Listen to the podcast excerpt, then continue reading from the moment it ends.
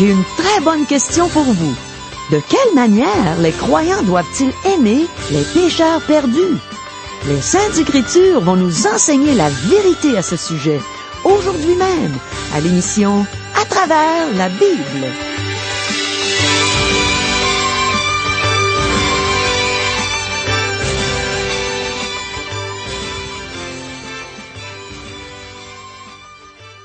Chers auditeurs, pour en savoir davantage sur le contenu de cette émission, vous pouvez contacter en tout temps Radio Espoir via Internet à www.radioespoir.ca ou par téléphone, sans frais, au 1-877 L'Espoir, 1-877-537-7647. Bonjour, ici Caro. Mes amis, quelle joie pour moi de réaliser qu'on revient aux épîtres de Jean aujourd'hui. Au cours de cette émission, on va être enseigné à partir de la deuxième épître de cet apôtre. Et j'ai bien hâte d'entendre les réponses aux questions que voici. Est-ce qu'un court message de la parole de Dieu est moins important qu'un message de longue durée? À qui s'adresse la deuxième épître de Jean? Quel est le but de la deuxième épître de Jean? Est-ce que ça vaut la peine de défendre la vérité? Quel est le thème de la première épître de Jean? De quelle manière les croyants doivent-ils aimer les pécheurs perdus? Devons-nous aimer les faux enseignants? Devons-nous les accueillir? Envers qui les croyants doivent-ils manifester l'amour dont l'apôtre Jean parle? Demeurez avec nous, nos réponses s'en viennent. Le Seigneur va nous les donner par la bouche du pasteur Régent Joly dans quelques instants. Mais premièrement, prions. Merci Seigneur parce qu'on débute l'enseignement dans la deuxième épître de Jean, cet apôtre de l'amour. Quel Dieu d'amour tu es, Seigneur, de nous avoir inspiré des choses par lui, de nous avoir donné ta parole, par tes apôtres, par tes prophètes. Merci parce que ta parole s'est rendue jusqu'à nous, sans erreur. Tu continues à nous enseigner la vérité parfaitement. Touche nos cœurs aujourd'hui par cette parole, par la vérité qui vient de toi. Touche nos cœurs, aide-nous à l'assimiler, à la mettre en pratique pour toi, pour ta gloire. Amen. À toi, Régent. Merci, Caro. Aujourd'hui, nous débutons l'étude de la deuxième épître de Jean. Vous avez sûrement remarqué que les deux dernières épîtres de Jean sont très brèves. Une contient treize versets et l'autre quatorze. Ces textes sont tellement courts que certains érudits se demandent pourquoi ils font partie du canon, c'est-à-dire de l'ensemble des livres qui font partie de la Bible parce qu'ils sont reconnus comme étant inspirés. Un message bref est-il moins important? Le fait que les textes sont brefs signifie-t-il que leur message a peu de valeur? Il semble que Jean n'avait pas grand-chose à dire. En fait, un tel raisonnement est faux. Les deux épîtres sont très importantes, bien qu'elles soient courtes. En fait, elles jettent de la lumière sur la première épître de Jean. Elles apportent un autre regard sur l'enseignement de Jean, ce qui évite des interprétations erronées de la première lettre de Jean. J. Vernon McGee, le prédicateur dont nous adaptons le matériel, illustrait cette vérité à partir d'une expérience personnelle. Son médecin lui avait prescrit deux médicaments à utiliser lorsque les symptômes d'une certaine maladie apparaîtraient. Une des pilules était très petite, si petite qu'il était difficile de la prendre dans la bouteille.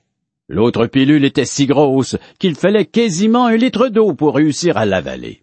Cependant, après avoir utilisé les deux médicaments pendant un certain temps, le pasteur Miggy a remarqué que la très petite pilule était la plus forte et la plus efficace. En fait, c'était le plus important des deux médicaments. Lorsque le premier ne fonctionnait pas, la petite pilule réglait le problème. Il en est ainsi des deux petites épîtres de Jean. Elles sont efficaces et puissantes malgré le fait qu'elles soient courtes. L'auteur de cette épître est l'apôtre Jean.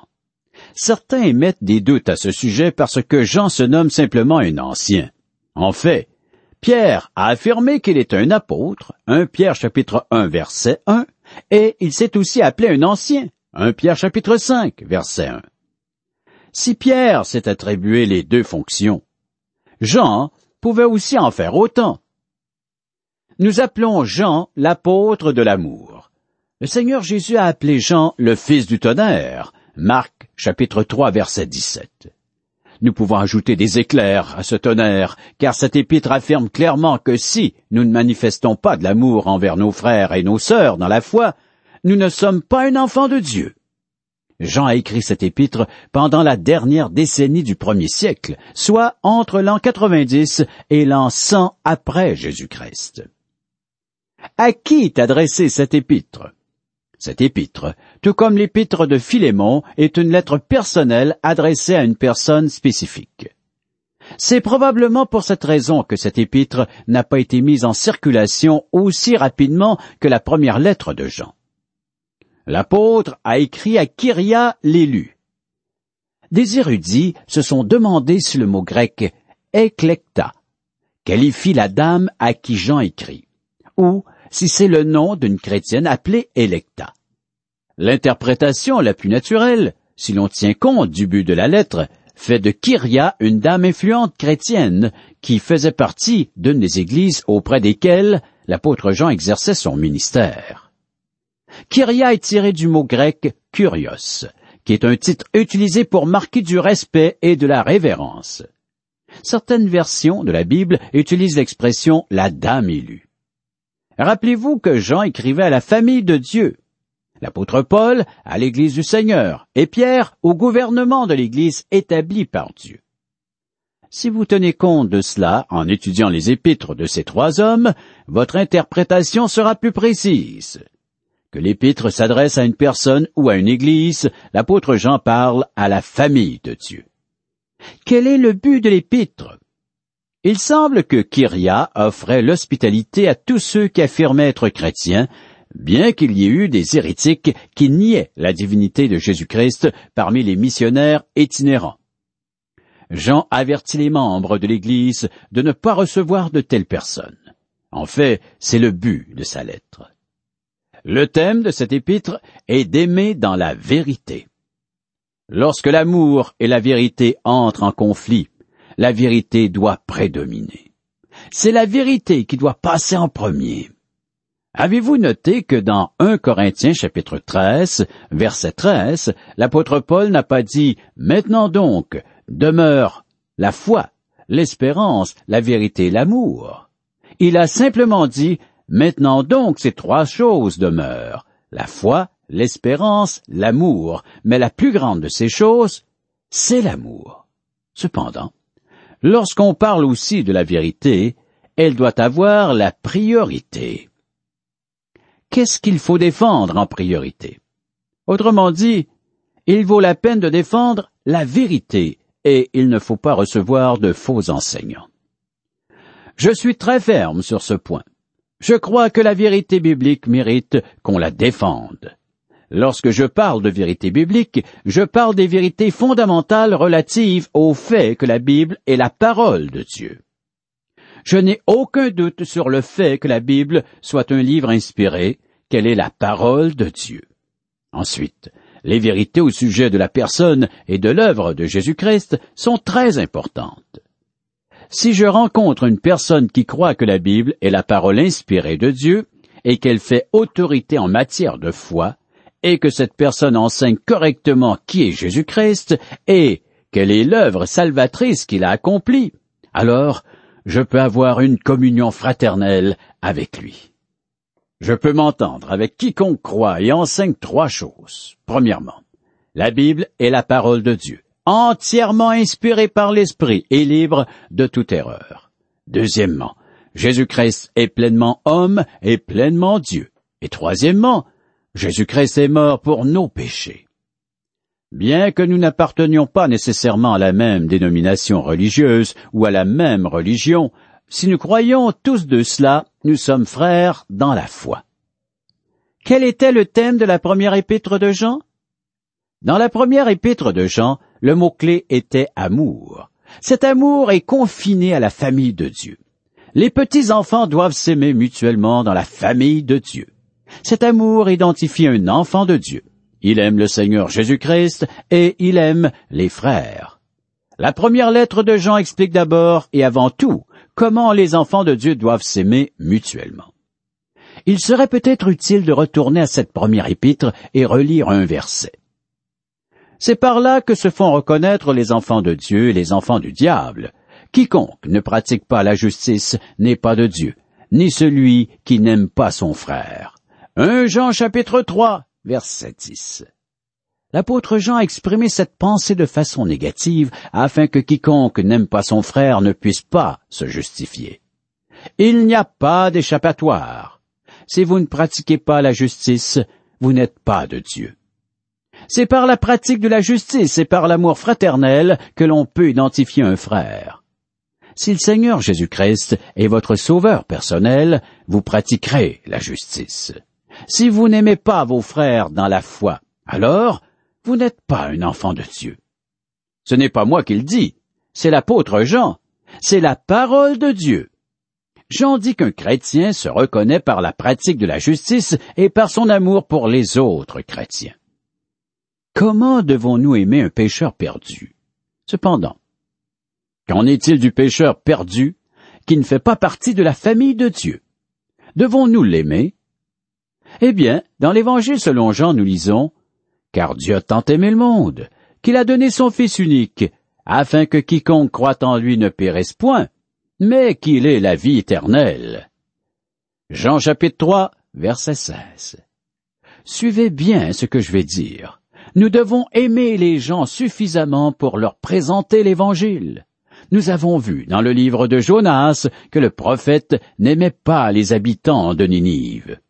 Cependant, Dieu les aimait et il leur a donc envoyé Jonas, et il a dit à Jonas, Puisque je les aime, et qu'ils se sont tournés vers moi, je veux que tu les aimes aussi. C'est cela la relation que doit avoir un enfant de Dieu avec le monde perdu. Vous ne pouvez pas aimer le pécheur et son péché. Dieu ne nous demande pas cela. Il nous demande de les aimer suffisamment pour leur présenter l'Évangile. C'est cela la chose importante. Nous devons les aimer de cette manière parce que Dieu les aime. Ensuite, lorsqu'ils viennent à Jésus-Christ, nous pouvons les aimer d'un amour fraternel. Devons-nous aimer les faux enseignants? Maintenant, quelle doit être notre relation avec les faux enseignants qui nient la divinité de Jésus-Christ? Dans cet épître, l'apôtre Jean va nous avertir clairement d'être prudents avec nos relations avec les faux enseignants. Il dit au verset 7, Car plusieurs séducteurs sont entrés dans le monde et ne déclarent pas publiquement que Jésus-Christ est venu en chair. Celui qui est tel, c'est le séducteur et l'antéchrist. Quelle doit être notre relation avec les faux enseignants? La réponse à cette question est au cœur de cet épître. Et nous devons bien la comprendre si nous ne voulons pas aboutir avec une interprétation erronée et adopter une position libérale. Aujourd'hui, nous parlons beaucoup d'amour entre les croyants de toutes les religions, mais une telle attitude n'est pas biblique. On nous dit d'aimer tout le monde, mais l'Écriture nous dit de nous méfier de certaines personnes et non de les aimer. L'apôtre Jean a écrit, N'aimez point le monde, ni les choses qui sont dans le monde. Si quelqu'un aime le monde, l'amour du Père n'est point en lui. 1 Jean chapitre 2 verset 15. Les choses qui sont dans le monde sont indissociables des personnes qui ont fait du monde ce qu'il est. Nous devons leur manifester notre amour en leur présentant l'Évangile et en leur annonçant la parole de Dieu nous ne devons pas accueillir les faux enseignants. Dans sa première lettre, l'apôtre Jean met l'accent sur l'amour, mais dans celle-ci, il la met sur la vérité. Le mot-clé de l'épître est vérité. Cependant, lorsque l'amour et la vérité sont en conflit, lorsque nous sommes dans une situation dans laquelle les deux ne peuvent pas marcher main dans la main, qu'est-ce qui doit prédominer? L'amour ou la vérité? Lorsque nous aurons la réponse à cette question, nous saurons comment nous comporter à l'égard des faux enseignants, à l'égard de ceux qui nient que le Seigneur Jésus-Christ est Dieu. Par sa réponse, l'apôtre de l'amour va nous secouer hors de notre complaisance sentimentale et il va détruire notre concept non biblique de l'amour. Lequel doit avoir la priorité? L'amour ou la vérité? Étonnamment pour certains, la réponse de Jean est la vérité. La vérité passe avant l'amour. Le Seigneur Jésus a dit, Je suis le chemin, la vérité, la vie. Jean chapitre 14, verset 6. Il n'a pas dit Je suis amour, mais il a dit Je suis le chemin, la vérité et la vie, nul ne vient au Père que par moi. L'Évangile selon Jean chapitre 14, verset 6. Vous devez venir au Père en passant par Jésus-Christ. Il n'y a pas d'autre chemin. Pourquoi? Non seulement est-ce que Jésus est le seul chemin, mais il est aussi la vérité. C'est l'apôtre Jean qui a écrit Dieu est amour. 1 Jean chapitre 4 verset 16. Jésus-Christ est venu et il a dit qu'il était la vérité. Ensuite, Jean a dit que Dieu est amour. Mes amis, l'amour ne peut qu'être exprimé que dans le cadre délimité par la vérité. L'Écriture définit où et comment il faut aimer. La parole de Dieu nous a donné des balises pour nous guider. Qu'en est-il donc des faux enseignants? Permettez-moi de vous dire que vous ne devez pas aimer les faux enseignants. Jean va indiquer cela clairement. En fait, il va dire quelque chose d'étonnant.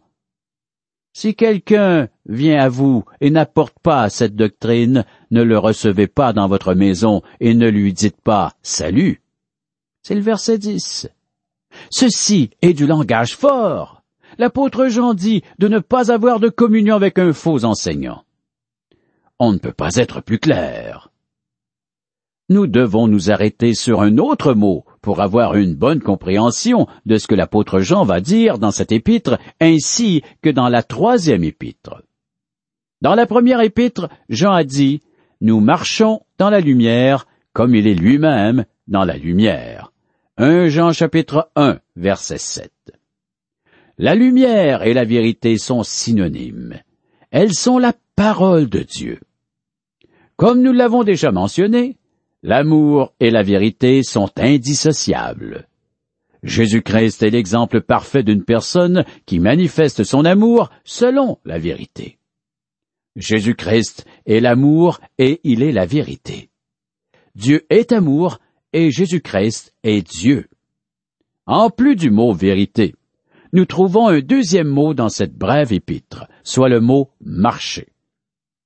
Au verset 4 de cette épître, nous lisons J'ai été fort réjoui de trouver quelques-uns de tes enfants qui marchent dans la vérité, selon le commandement que nous avons reçu du Père.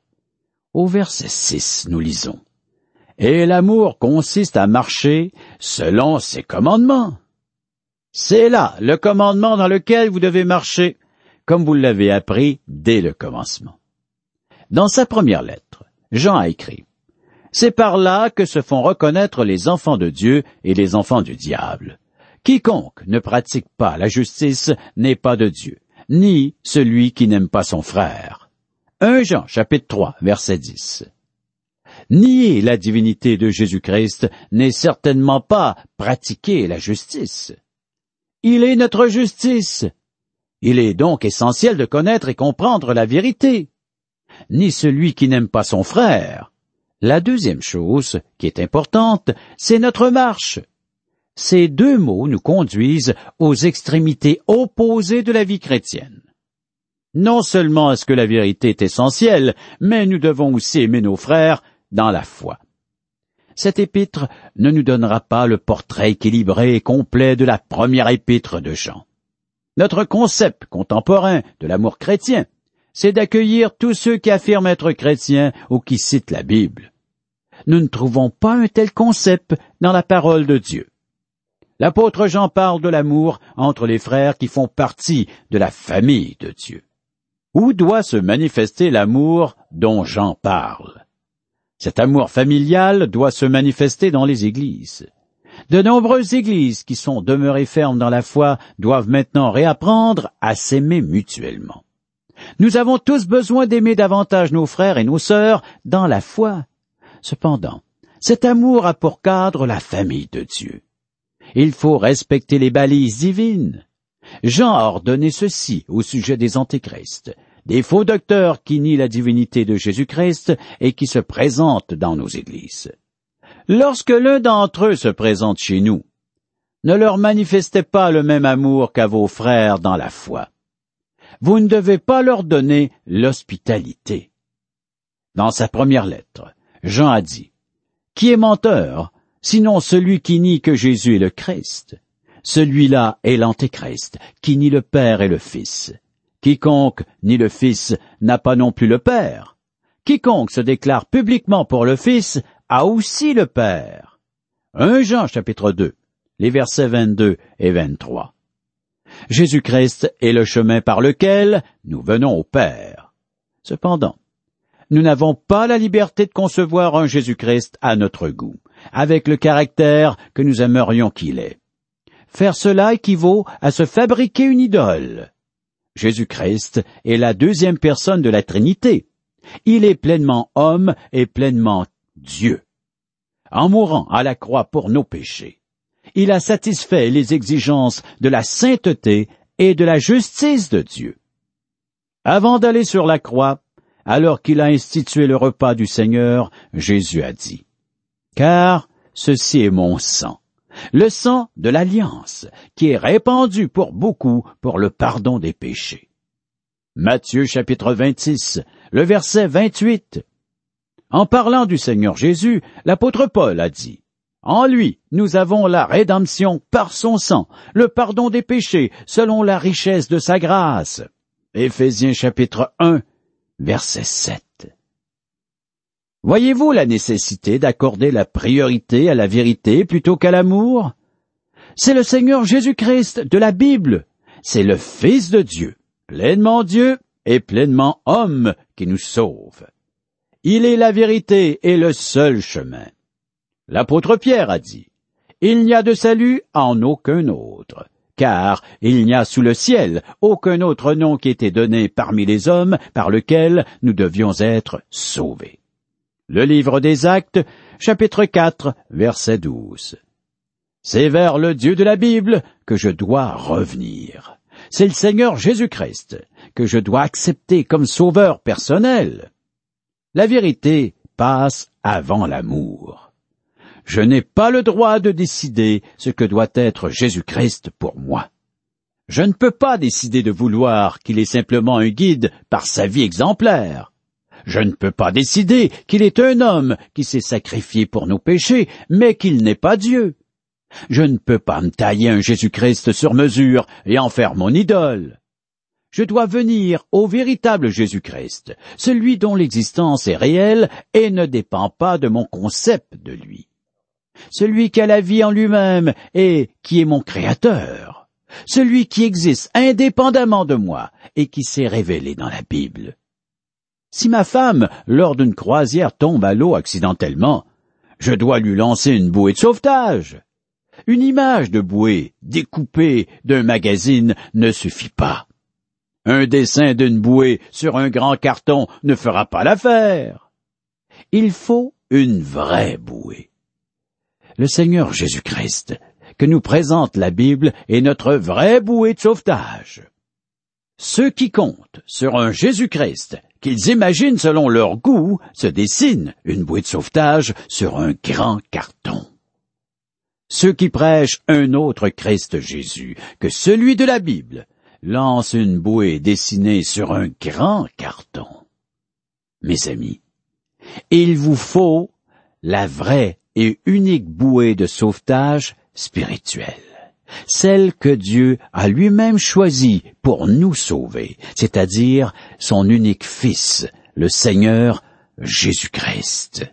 Chers amis, préparons-nous pour la prochaine émission en lisant la deuxième lettre de l'apôtre Jean, verset 1. À vous tous, bonne lecture. Merci beaucoup, Régent. Mes amis, Régent vient de nous enseigner dans la deuxième épître de Jean l'apôtre de l'amour. Quand on parle de Jean, il y a plein de merveilleux souvenirs qui viennent à mon esprit, puisque c'est dans l'évangile de Jean que j'ai débuté mes lectures de la Bible. La parole qui venait de me conduire au Seigneur Jésus pour mon salut m'avait dit, Caro, lis dans l'évangile de Jean, c'est l'apôtre de l'amour. Et c'est ce que j'ai fait, et je ne l'ai pas regretté. Il faut croire que c'était une bonne idée de débuter par là. Après avoir lu cet évangile pour la première fois, j'ai reculé au premier évangile du Nouveau Testament, c'est-à-dire l'évangile de Matthieu. Ensuite, j'ai lu tous les évangiles et tous les autres livres du Nouveau Testament pour enfin relire tout le Nouveau Testament. C'est ce que mon pasteur m'avait suggéré, de lire le Nouveau Testament au moins deux fois avant de lire l'Ancien. Pour moi, ça a bien fonctionné. J'ai appris à connaître mon Sauveur merveilleux dans ses enseignements et dans les enseignements des apôtres. Puis, j'ai pu encore mieux connaître mon Dieu merveilleux à travers l'Ancien Testament. Je remercie Dieu parce que c'est lui qui produit en nous le vouloir et le faire selon son bon plaisir. Et c'est lui qui m'a mis à cœur de lire sa parole chaque jour jusqu'à aujourd'hui, après 30 ans de vie chrétienne. Quelle richesse on retrouve dans la parole de Dieu. Mais aujourd'hui, mes amis, on a appris quelque chose de très important dans la deuxième épître de Jean.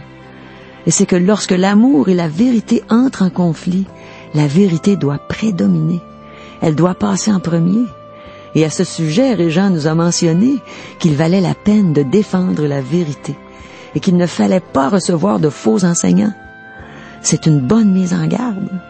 Et Régent a aussi mentionné de quelle manière on devait aimer les pécheurs perdus. Il a dit qu'on devait aimer les gens suffisamment pour leur présenter l'Évangile. Il a dit qu'on ne pouvait pas aimer le pécheur et son péché. On doit l'aimer assez pour lui dire que Dieu l'aime tellement qu'il a donné son Fils unique, afin qu'en croyant en lui, le pécheur ne périsse pas, mais qu'il ait la vie éternelle. Alors mon ami, toi qui écoutes notre émission en ce moment, je peux te dire que je t'aime.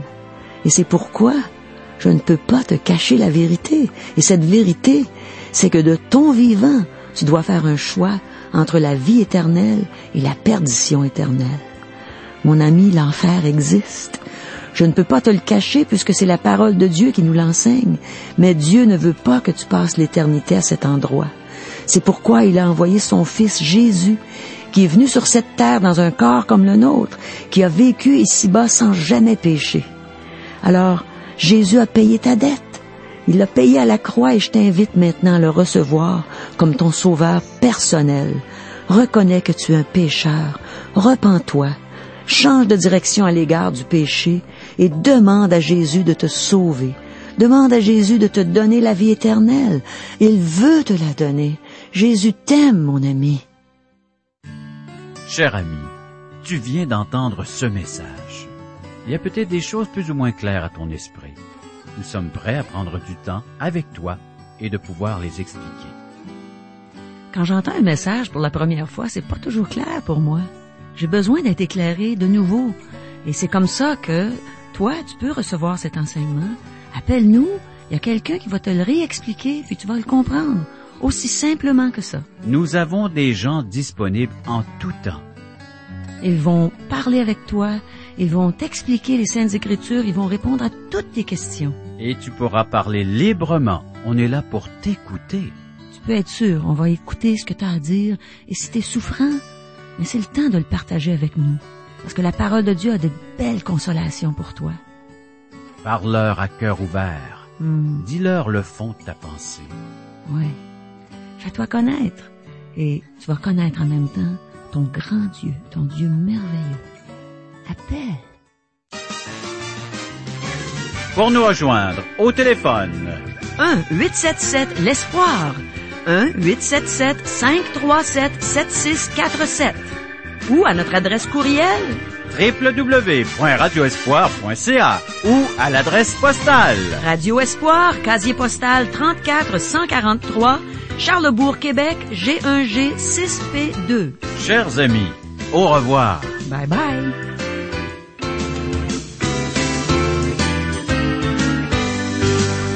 Cette émission vous a été présentée par Radio Espoir.